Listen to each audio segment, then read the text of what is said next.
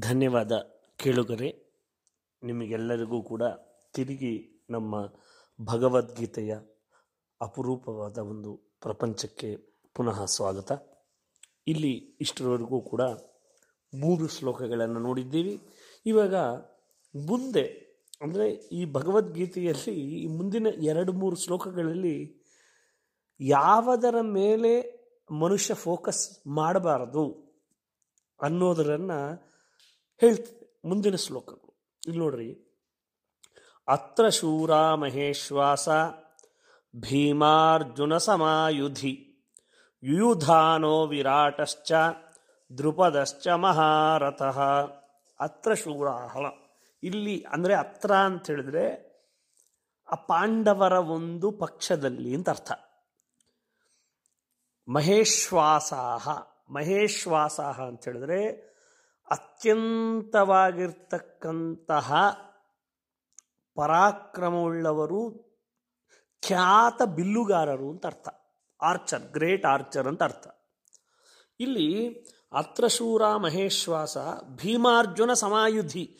ಭೀಮ, ಅರ್ಜುನ ಯಾವ ರೀತಿಯಾಗಿ ಯುದ್ಧದಲ್ಲಿ ಪ್ರಭಾವ ಬೀರಬಲ್ಲರೋ ಅಷ್ಟೇ ಸಮಾನ ಪ್ರಭಾವ ಬೀರ ಬೀರಬಹುದಾದವ ಸುಶೂರರು ಇವರೆಲ್ಲ. ಯಾರು? ಯುಧಾನೋ ವಿರಾಟಶ್ಚ ದೃಪದಶ್ಚ ಮಹಾರಥ. ಇಲ್ಲಿ ಯೂಧಾನ ಯೂಧಾನ ಅಂತ ಹೇಳಿದ್ರೆ ಯೋದ್ಧುಂ ಇಚ್ಛ ಅಂತ. ಅಂದರೆ ಯುದ್ಧ ಮಾಡಲಿಕ್ಕೆ ಬಂದಿರತಕ್ಕಂಥವರು. ಯಾರೋ? ವಿರಾ, ವಿರಾಟ. ಮತ್ತು ದೃಪದ ಮಹಾರಥ ಮೊದಲು ಮಹಾರಥ ಅಂದರೆ ಏನು ಅಂತ ತಿಳ್ಕೊಳ್ಳೋಣ. ನೋಡ್ರಿ, ಅರ್ಧರಥ ಅಂದರೆ ಯಾವ ಬಿಲ್ಲುಗಾರ, ಒಮ್ಮೆ ಐವತ್ತು ಜನ ಬಿಲ್ಲುಗಾರರ ಜೊತೆ ಹೋರಾಡ್ತಾನೋ ಅವನ್ನ ಅರ್ಧರಥ ಅಂತ ಕರೀತಾರೆ.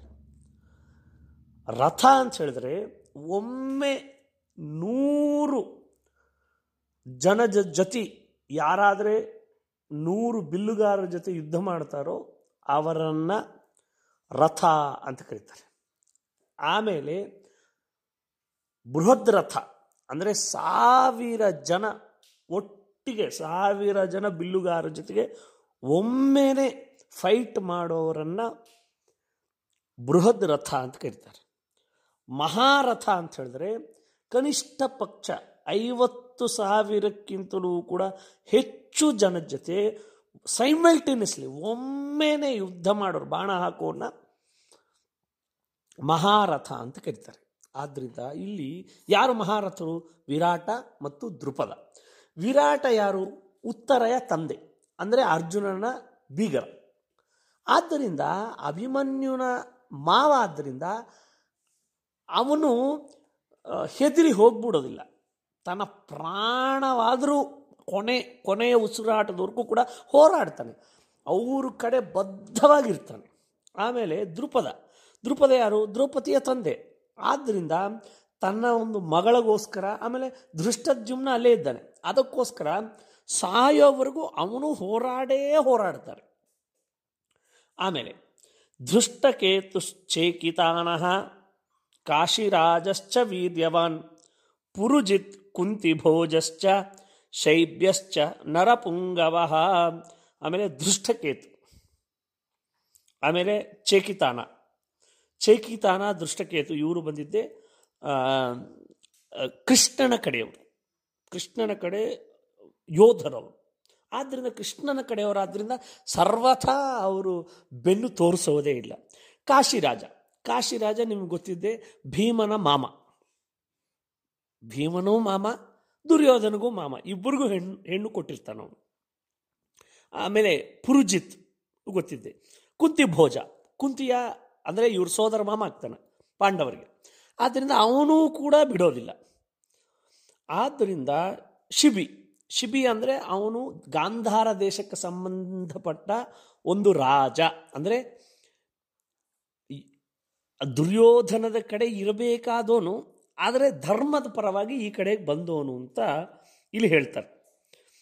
ಆದ್ದರಿಂದ ಈ ರೀತಿಯಾಗಿ ಇವರೆಲ್ಲರೂ ಕೂಡ ಶ್ರೇಷ್ಠರು ಅಂಥೇಳಿ ಇನ್ನೊಂದು ಶ್ಲೋಕದಲ್ಲಿ, ಯುಧಾಮನ್ಯುಶ್ಚ ವಿಕ್ರಾಂತ ಉತ್ತಮೋಜಶ್ಚ ವೀರ್ಯವಾನ್ ಸೌಭದ್ರೋ ದ್ರೌಪದೇಯಾಶ್ಚ ಸರ್ವ ಏವ ಮಹಾರಥಾ ಇವರೆಲ್ಲರೂ ಮಹಾರಥರೇ, ಯುಧಾಮನ್ಯು, ವಿಕ್ರಾಂತ, ಉತ್ತಮೌಜ ಸುಭದ್ರಾ ಮಗನಾಗಿರ್ತಕ್ಕಂಥ ಅಭಿಮನ್ಯು ದ್ರೌಪದಿಯ ಮಕ್ಕಳಾಗಿರ್ತಕ್ಕಂಥ ಉಪಪಾಂಡವರು ಇವರೆಲ್ಲರೂ ಕೂಡ ಮಹಾರಥರೇ. ಇದು ಪಾಂಡವರ ಬಲ ಅಂತ ಹೇಳ್ಕೊಂತಾರೆ.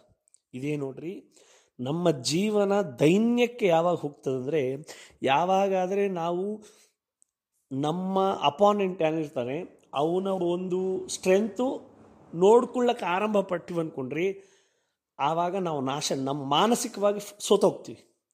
ಮೊದಲನೇ ಹಜ್ಜೆಯಲ್ಲೇ ಸೋತೋಗ್ತೀವಿ. ಆದ್ದರಿಂದ ನಮ್ಮ ಎದುರಾಳು ಯಾರೇ ಆಗಲಿ, ಅವರಲ್ಲಿರ್ತಕ್ಕಂತಹ ಸ್ಟ್ರೆಂತನ್ನು ನೋಡಬಾರ್ದು ನಾವು. ಅದನ್ನು ಕಡೆಗಣಿಸಬೇಕು. ಅದನ್ನ ಬಗ್ಗೆ ಆಲೋಚನೆ ಮಾಡ್ಲಿಕ್ಕೆ ಹೋದರೆ ನಾವು ಮುಂದೆ ಹೆಜ್ಜೆ ಹಾಕ್ಲಿಕ್ಕಾಗೋದಿಲ್ಲ ಇಲ್ಲಿ ದುರ್ಯೋಧನ ಮೊದಲನೇ ದಿವಸನೇ ಸೋಲನ್ನು ಒಪ್ಪಿಕೊಂಡಂತೆ ಆಯಿತು. ಬೇರೆಯವರ ಎದುರಾಳಿನ ಬಗ್ಗೆ ಹೊಗಳ್ತಾ ಇದ್ದಾನೆ. ಅವರಲ್ಲಿ ಎಂಥ ಶೂರರಿದ್ದಾರೆ, ಎಂಥ ಯುದ್ಧಿಯರಿದ್ದಾರೆ ಅಂತ. ಆದ್ದರಿಂದ ಯಾವತ್ತೂ ಕೂಡ ಎದುರಾಳು ಯಾರೇ ಆಗಲಿ ಅವರ ಗುಣಗಾಣವನ್ನು ಮಾಡಬಾರ್ದು. ಆವಾಗೇ ಮಾನಸಿಕವಾಗಿ ನಾವು ಹಿಗ್ಗಿಬಿಡ್ತೀವಿ. ಇದನ್ನು ಮಾಡದಲ್ಲ ಮಾಡದೇ ಇದ್ದರೆ ತಪ್ಪದೆ ನಾವು ವಿಜಯವನ್ನು, ವಿಜಯ ಢಂಕಾವನ್ನು ಹೊಡ್ತೀವಿ ಅಂತ ಹೇಳಕ್ಕೆ ಆರಂಭ ಮಾಡಿರ್ತಕ್ಕಂಥ ಮಾನಸಿಕ ಸ್ಮೃತಿ, ಅಂದರೆ ಮಾನಸಿಕ ರುಗ್ಮತೆಗೆ ಕಾರಣ ಏನು, ಅದರ ತೆಗೆಯೋದು ಹೇಗೆ ಅಂತ ಹೇಳಲಿಕ್ಕೆ ಆರಂಭವಾದ್ದೇ ಈ ಒಂದು ಗೀತೆಯ ಸೊಬಗು, ಗೀತೆಯ ಅಮೃತ ಅಂತ ಹೇಳ್ತಾ ಇವತ್ತಿನ ಪ್ರಯಾಣವನ್ನು ಇಲ್ಲಿಗೆ ಮುಗಿಸ್ತಾ ಇದ್ದೀನಿ ಸ್ನೇಹಿತರೆ.